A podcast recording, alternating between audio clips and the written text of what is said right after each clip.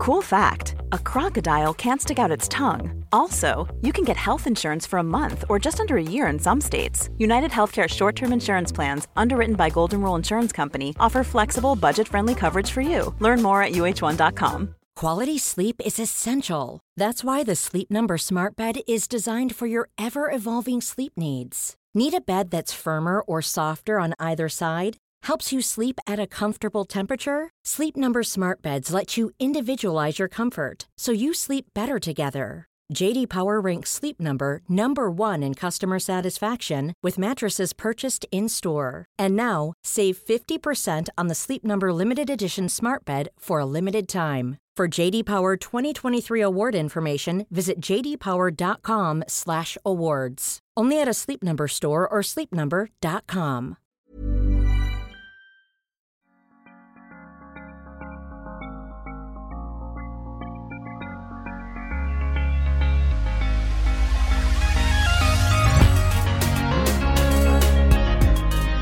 In today's podcast, I talk about yoga and the law with Corey Sterling, who is a lawyer and, as he says on his website, real person.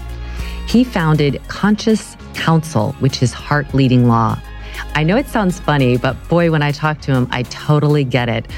I loved speaking with him, and I think what he has to say is so impactful, especially for yoga teachers, personal trainers, or just anyone who wants to understand how law can be your friend if you have any kind of business. I hope you enjoy this podcast as much as I did. Welcome to Friday with Friends. I have a new friend, Corey Sterling, with me. Corey is a lawyer, but not the kind of lawyer we want to dread. He actually is the head of Conscious Counsel. Welcome, Corey. Thank you for having me. And how awesome is it to have new friends? It's so great. I have made a lot of new friends over this past year. And you know making them o- online is almost as rewarding as seeing them in person. It really has been such a wonderful surprise. Cool. I'm happy that you and i are friends. I am too. So my first question for you is how did you decide to become a conscious counsel? Your logo says heart leading law which is so wonderful because obviously I think, especially in the Western world, the legal system is not usually correlated with a heart leading vibe. So, how did you, can you tell, tell us a little bit about your path to getting here? Sure, I'd be happy to. One thing that makes me really proud is that that logo was, that logo is from 2015 and we haven't changed it. And I think it's so cool that the idea that I originally had five years, oh my God, no it's 2017 2016 whatever. For four or five years it's it's cool that we're still doing things the same way that we originally intended to which is awesome. So i even forgot that those words were on the logo. But basically i uh, i was living in vancouver british columbia canada and i had worked for a couple of law firms and i saw that clients for the most part didn't weren't really enjoying the legal experience. And and the one piece that was missing was was love and was someone who could really simplify and uh, explain complex legal concepts concepts in a, in a really simple way. And i think like my first 10 clients it was just like every time we would talk i would just like when we would say goodbye i'd be like okay i love you. Like love you. Have a great day. Because i say i love you to a lot of my friends and to, and to my family and so I thought, why could that not be part of the, you know, the lawyer client relationship? And especially, you know, because there's so much trust in the relationship with a lawyer. And obviously a lawyer has fiduciary duties and is, is such a big part of any growing business, the relationship that you have with a lawyer. I thought, why not go against the grain and introduce love into something like that? So that's how it started. And the cool thing is now it, it's obviously there's a lot more volume than there was originally. But I think, but I, I feel that we still do give the same amount of love to our clients. We support them. We're really patient with them. We explain things to them, and we come from a, it, that's it. It's just it comes from a heart leading place instead of certainly not. You know, a lot of law is conflict and adversarial and has an adversarial nature to it. But but what we're doing and what we're trying to do is show people there's a way that you can be a professional, but you can also you know, be empathetic, be caring, be kind, be fun, be informal, and yeah, just mixing it all up together.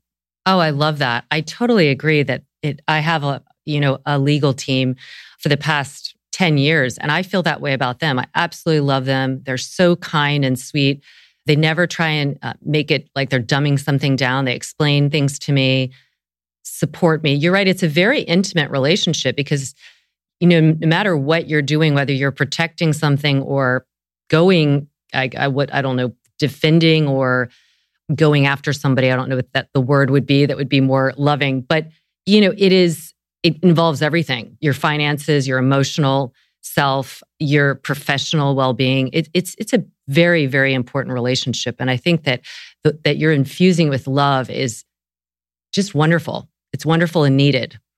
Now, how do you choose your clients, or how do the clients choose you? I was looking at your website and and seeing that you have been involved in a lot of yoga festivals, VegFest. Did you reach out to them or did you just become known as the the loving legal person to have? It's changed quite a bit, obviously, since 2020, right? Uh, so the the way that how things started are very different from how things are now. A pretty big shift happened for me after I published my book, which is called the Yoga Law Book: Legal Essentials for Yoga Professionals which anyone can find on Amazon. After I came out with that book, I, I, found that there were a lot more people reaching out to me and wanting to have me speak. But I'd say it's it's yeah, I'm selective about who I work with and who I speak with and who I collaborate with.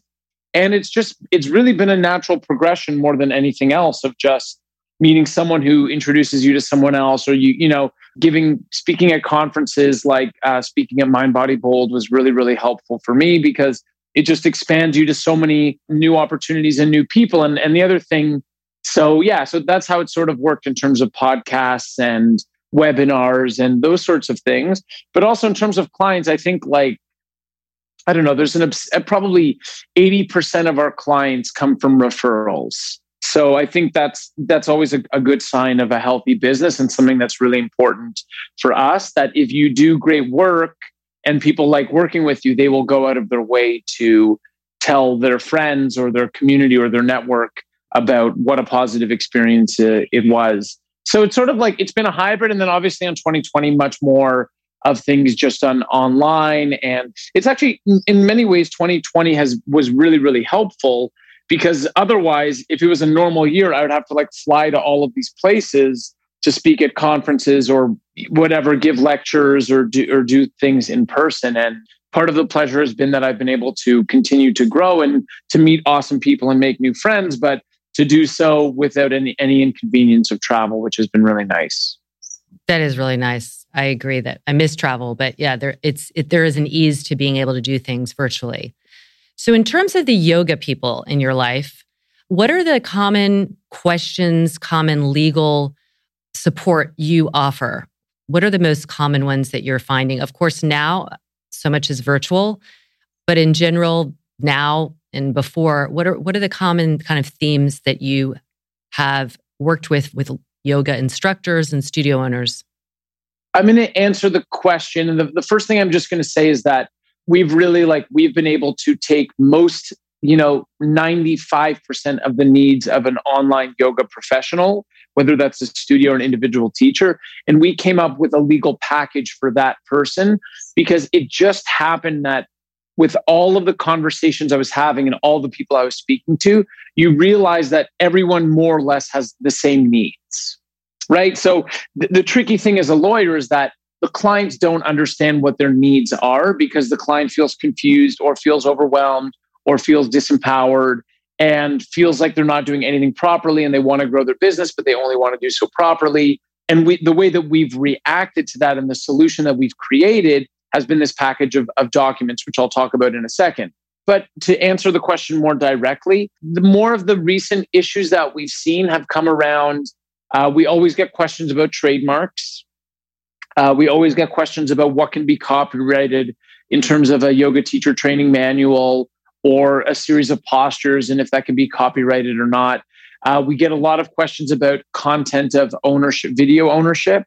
So if you're a studio and you're recording your teachers, who owns the content? What are the rules around that? We get a ton of questions around waivers of liability always, because that seems to be a really, really important area for teachers to get clarity and to help protect their business. And I think also just on the teacher front, which is sort of tied into the contractor employee distinction, is just like non competes, non solicitations. What are the boundaries between what I can restrict? You know, what what can I restrict my teachers from doing? Does it matter if they're a contractor or an employee? What happens if they don't listen? And, and all those sorts of questions. But so that's to answer, you know, the part of your question of what sort of questions are we getting? everything more or less will exist in, within one of those issues that I mentioned. Also, chargebacks was a was a big issue for studio owners a little bit, you know, not too long ago. And then there's been like a wave of questions around consumer rights and having an appropriate service agreement. But in working with literally hundreds of yoga professionals in the past three years, we've come up with a with a package which we call like the online yoga professional package. It really it consists of three documents and, and my belief is in all of the situations i've been in with all of my clients that with these three documents you really are putting yourself in a position to succeed and you're really mitigating most a very very high majority of the problems that you could run into. So at conscious counsel we teach our clients that law is about relationships and so you want to communicate your relationships openly you want to communicate your expectations openly and honestly for all the different relationships that you have. And, and what the package that we've created, one of them is the waiver of liability. So anyone who works with you or anyone that you teach has to sign a waiver, which means that they're not allowed to sue you if they get injured during practice. We have a document that's called a service agreement. What the service agreement does is it communicates your relationship with your clients about payments, about refunds, about guarantees, about expectations, about all of the things like cool. I'm so excited to work together. This is exactly the type of working relationship we're going to have. Um, and then the third document is the privacy policy, the terms of service, and social media and online disclaimers. And, and that sort of document deals with the relationship for your website, for social media, and for any information you collect from people. And, and we found with those three documents, an online yoga professional will be will almost all of the issues that could come up for them will be dealt with proactively with those documents. Yeah, those sound very comprehensive. So, how often have you ever had someone? Because I hear about this, you know, as a studio owner, for example, where there's teachers who are teaching at a studio and they leave and they start teaching the same kind of style or methodology and open up their own studio. Um, have you ever dealt with that kind of legal situation? And how do you advise the studio owner what to do in that? Like, what what is their what are their rights? Do they have any rights if someone is basically t- kind of taking their format, the way their studio is set up, and replicating it and opening up their own? I belong to a yoga studio owner portal on Facebook, and it's astounding the number of times this conversation came up. What is the name of that yoga studio owner portal? It's literally yoga studio owners and it's Got on it. Facebook. And there's Got there's it. two different ones. One of them is like very very very active and you know I can have you take a look at it or whatever but yeah, you would business would be booming um, because there's a lot of there are a lot of legal questions. Some of it is like just just ranting about things that are happening or asking questions about you know what would you do in this situation or what if, what's worked for you in terms of you know studio classes or timing and stuff. But this is this is a thread that has come up quite a bit. And i always yeah. felt wow this that's really tough. I fortunately never had that happen. But what kind of legal stronghold does a studio owner have if they have teachers going in and kind of copying what they're doing so the first the first part to that question is it always depends, right?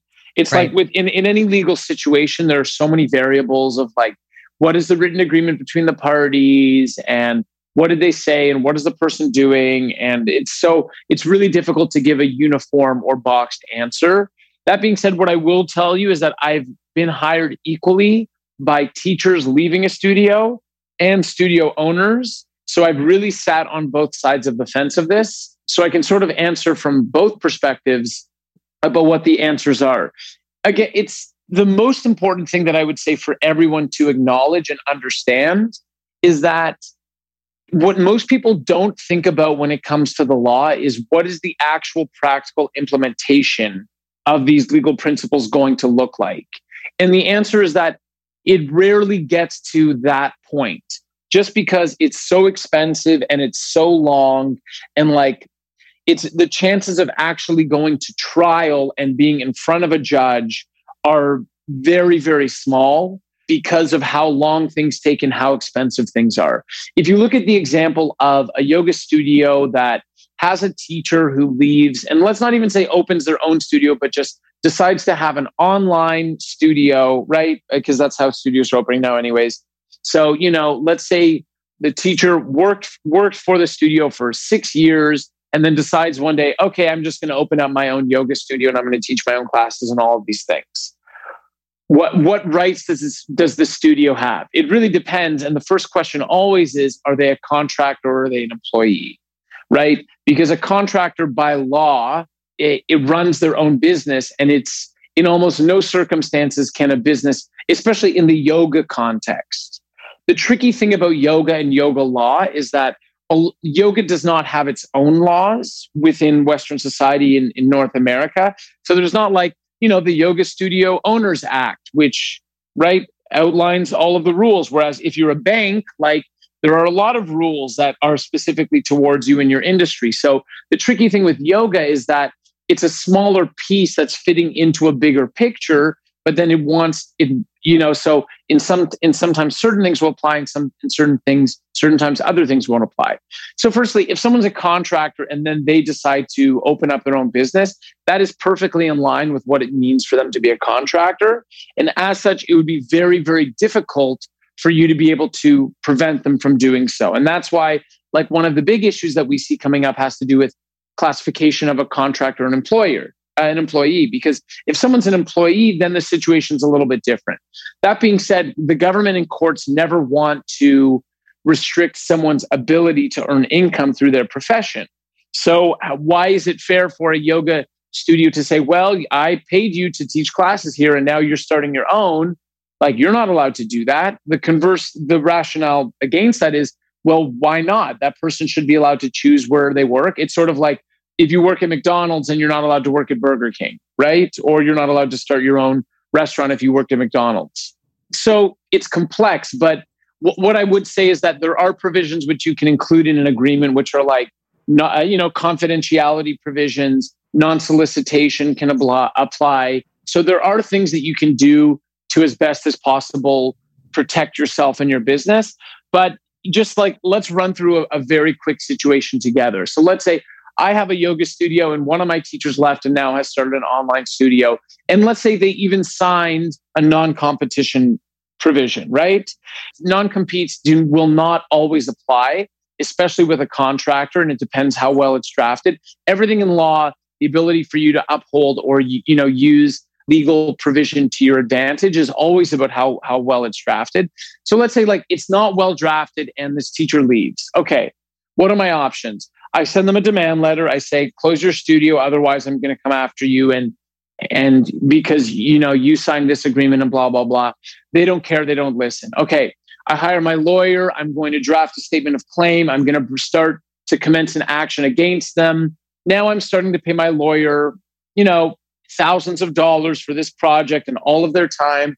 And like we all, the other thing that you also have to look at is like, what are the calculation of damages? So let's say this person starts a studio, but they have, you know, 12 clients that they started, and each client pays a $50 month membership fee. Okay. So the amount that I'm technically suffering would be, you know, how much it costs either for me to lose them or for this person to have them, which, okay, so let's say that's $600, right? So now I've already paid $2,000 in legal fees. I haven't even gotten started with all of this. And if absolutely every single thing goes my way, hypothetically, I can win $600, right? So it's like that. That's why what how I coach my yoga clients is like, don't think about practical things that you can do to have the best types of relationships, i.e., like get all of your teachers to sign an agreement that explicitly state like, hey, our expectations are if you're working here, that you only work here, or if you work other places, you don't teach our method or whatever it is.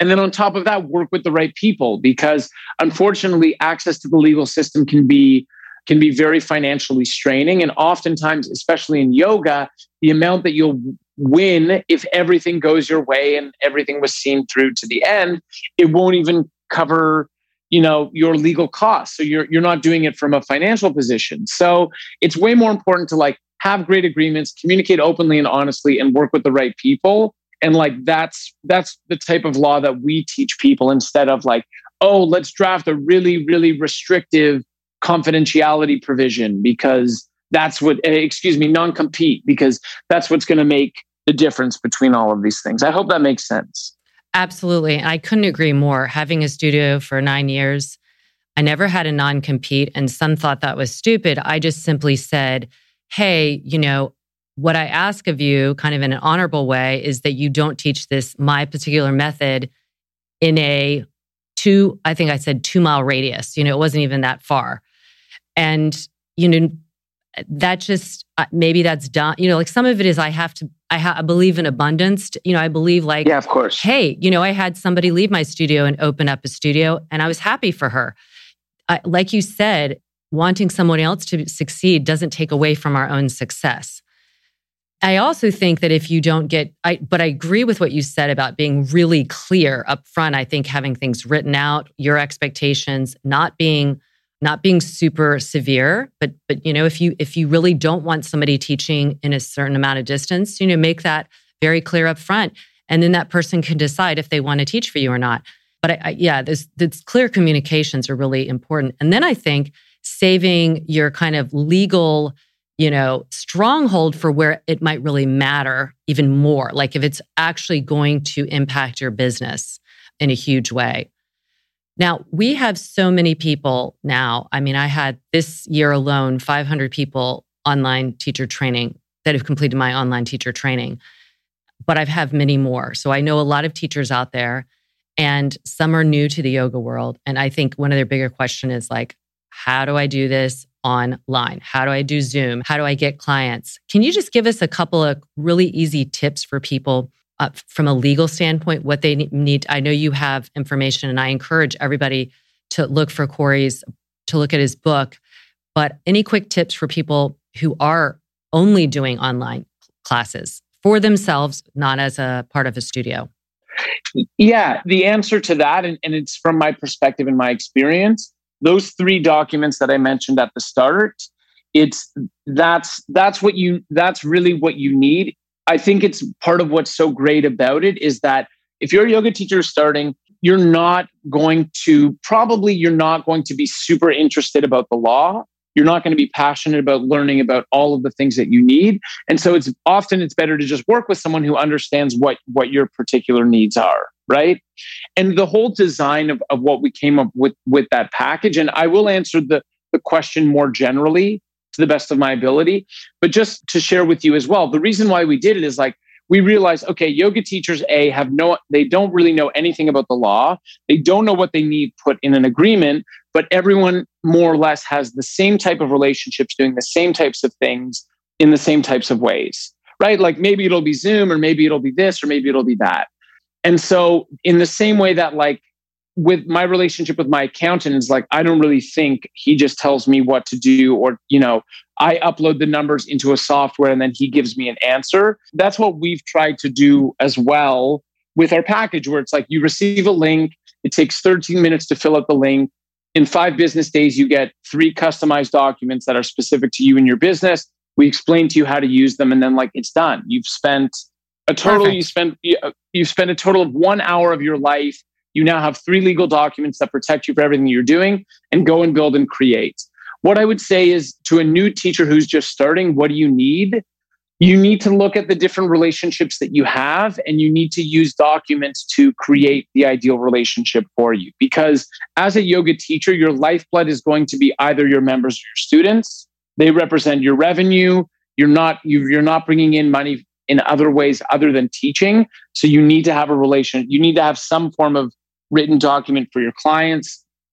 A waiver of liability you definitely need just because of all of the experiences that I've been through over, around waivers and also the peace of mind that you get from knowing that someone has signed a waiver before you lead them in practice. And then you just you need to be careful with your social media disclaimers. And if you're doing online marketing at law, you have a legal obligation to, to, to disclose a privacy policy of how you keep people's information. The other things that you want to think about is, you know, if I guess if it's just you, you don't really have to think about intellectual property ownership of videos and and who owns what. But that's a really good start. Like there, there really isn't that much outside of that.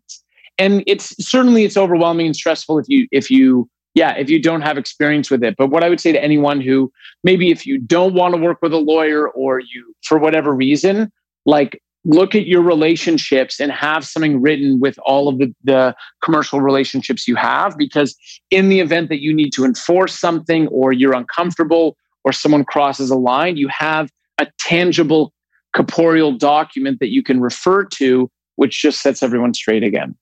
I can't emphasize enough to everybody who's listening who does work for themselves whether you're a yoga teacher personal trainer or whatever that you do need to, especially if you're doing something unique that you want to have that proprietary ownership over, you really need to get some legal advice because what you're doing is a form as an expression of creativity. It's like if you're somebody wrote a poem or somebody painted a picture and we might be inspired by other people, but what we create is uniquely ours hopefully. And if you do that, you want to protect it. And so I have done a lot of legal stuff over the years in terms of branding, trademarking, copyrighting, licensing. And I'm so glad I did now that my platform is much bigger and I have a very, very specific method that was developed by me 25 years of developing it based on my physical therapy background and my yoga background.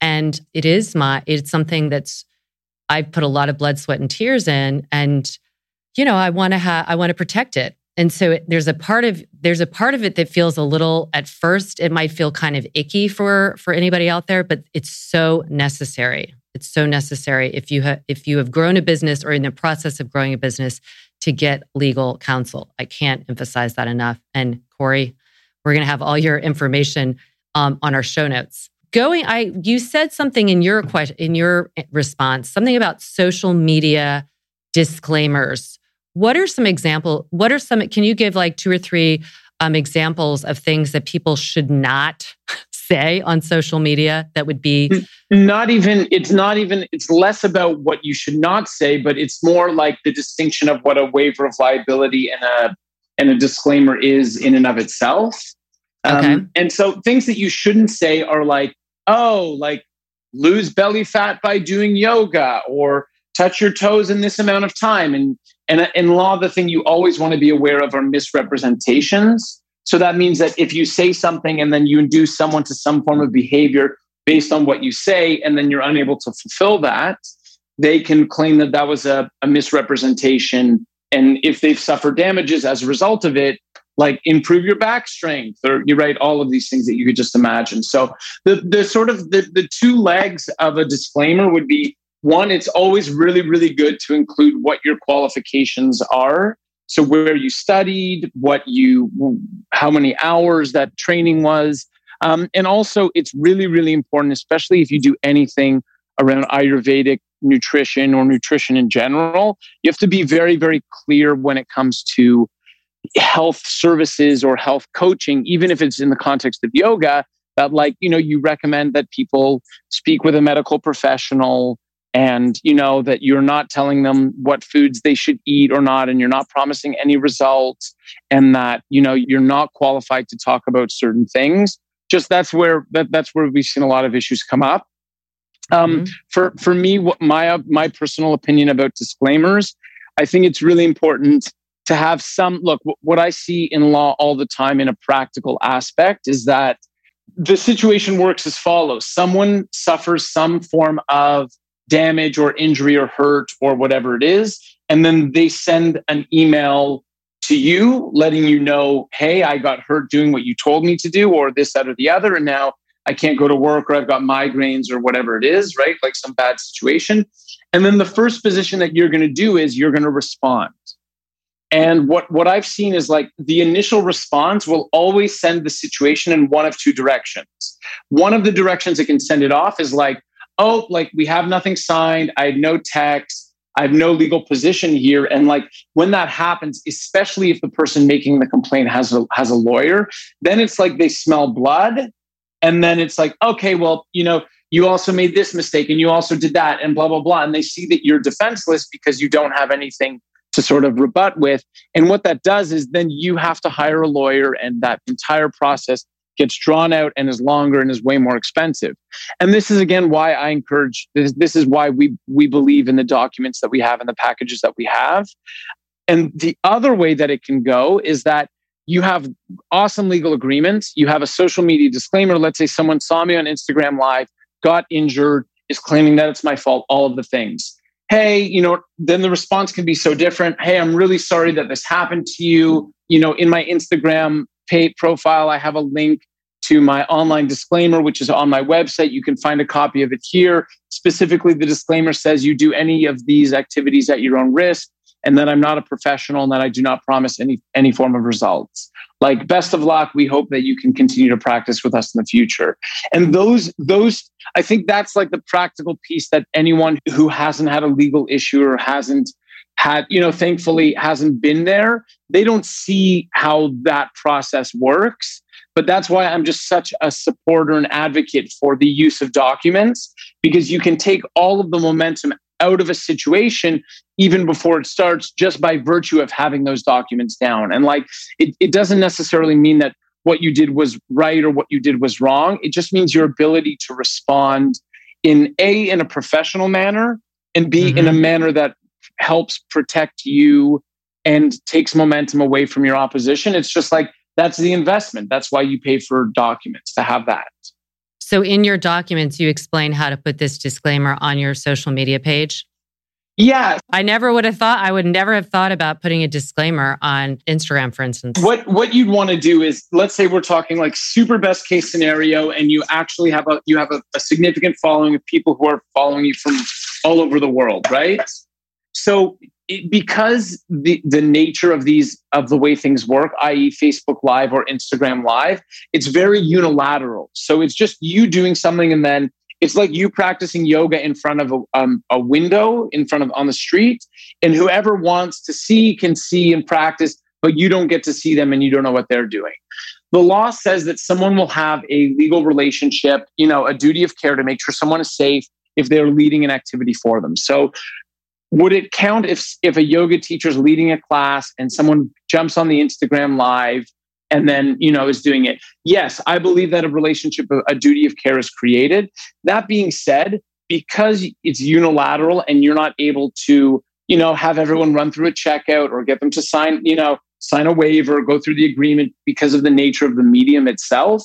The best thing that you can do is to be prepared and have something for support in, in the end. And also, coming back to the point that I was making about yoga, is like yoga doesn't fit into a lot of these things because it's very it's very unique and specific but you just have to look at at the bigger picture so there there has not been a case and i don't believe there will ever be a case that has to do with you know, a yoga teacher doing an Instagram live and someone getting hurt. And like, you know, that it goes in front of a superior court judge who provides a ruling and explains everything so that I could, whatever answer I'm giving you now, like it would be amazing if there's a judge who, you know, really clearly explained how the law relates to Instagram live classes for yoga teachers. I can tell you with confidence that's not going to happen just because of the nature of settlements and it doesn't seem like this industry is big enough to really beckon that that sort of a, attention from a from the court system.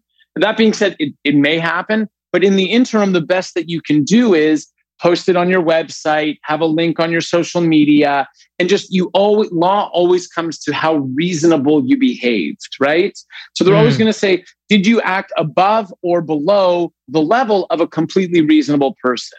and the more in in these sort of uncertain areas the more things that you can do to show that you acted reasonably that you were proactive that you told people blah blah blah whatever it is that you had to tell them then if rubber hits the road and an actual issue materializes you're able to make an argument for why you were reasonable and why you were not negligent and how you did everything that you could and surprisingly that goes a really long way yeah, it's it's kind of like insurance policy. I mean, you want that as well, but it is it's like insuring for something that very unlikely it would happen, but you then you're prepared. And again, I, I like that you said it's showing you that you've taken the steps of, you know, being reasonable and wanting to take care of people.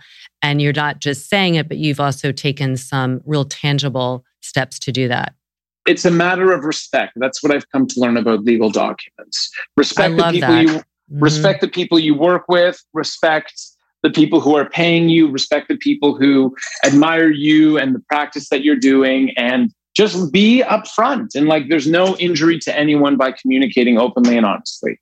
Yeah, I love that. Thank you, Corey. This has been so helpful. I think there, for anybody listening out there, whether you're a yoga teacher, a personal trainer, or even if you work for yourself, I think it's been really enlightening that, you know, that we, the law is there for us and it does help us, I think, not only appear, but act more professional and more respectful, like you mentioned. So thank you so much for being here. Where else can people find out all this great information? We will have in the show notes, but like your Instagram handle or anything else you want to share.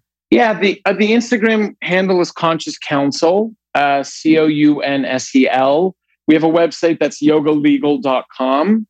You can find the Yoga Law book on Amazon. You just write the Yoga Law book, and um, that's it. That's that's us.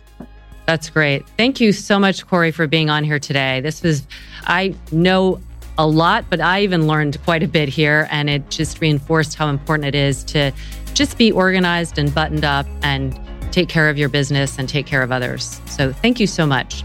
Cool. Thank you. And I'm happy that we're friends. I am too. New friend. And I'll come visit someday Yay. in Brazil. Yay.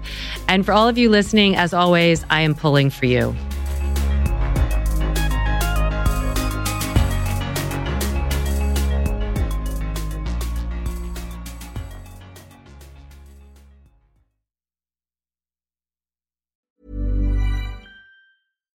Deserves the best, and there's no better place to shop for Mother's Day than Whole Foods Market. They're your destination for unbeatable savings, from premium gifts to show-stopping flowers and irresistible desserts. Start by saving 33% with Prime on all body care and candles. Then get a 15-stem bunch of tulips for just $9.99 each with Prime. Round out Mom's menu with festive rosé, irresistible berry chantilly cake, and more special treats. Come celebrate Mother's Day at Whole Foods Market.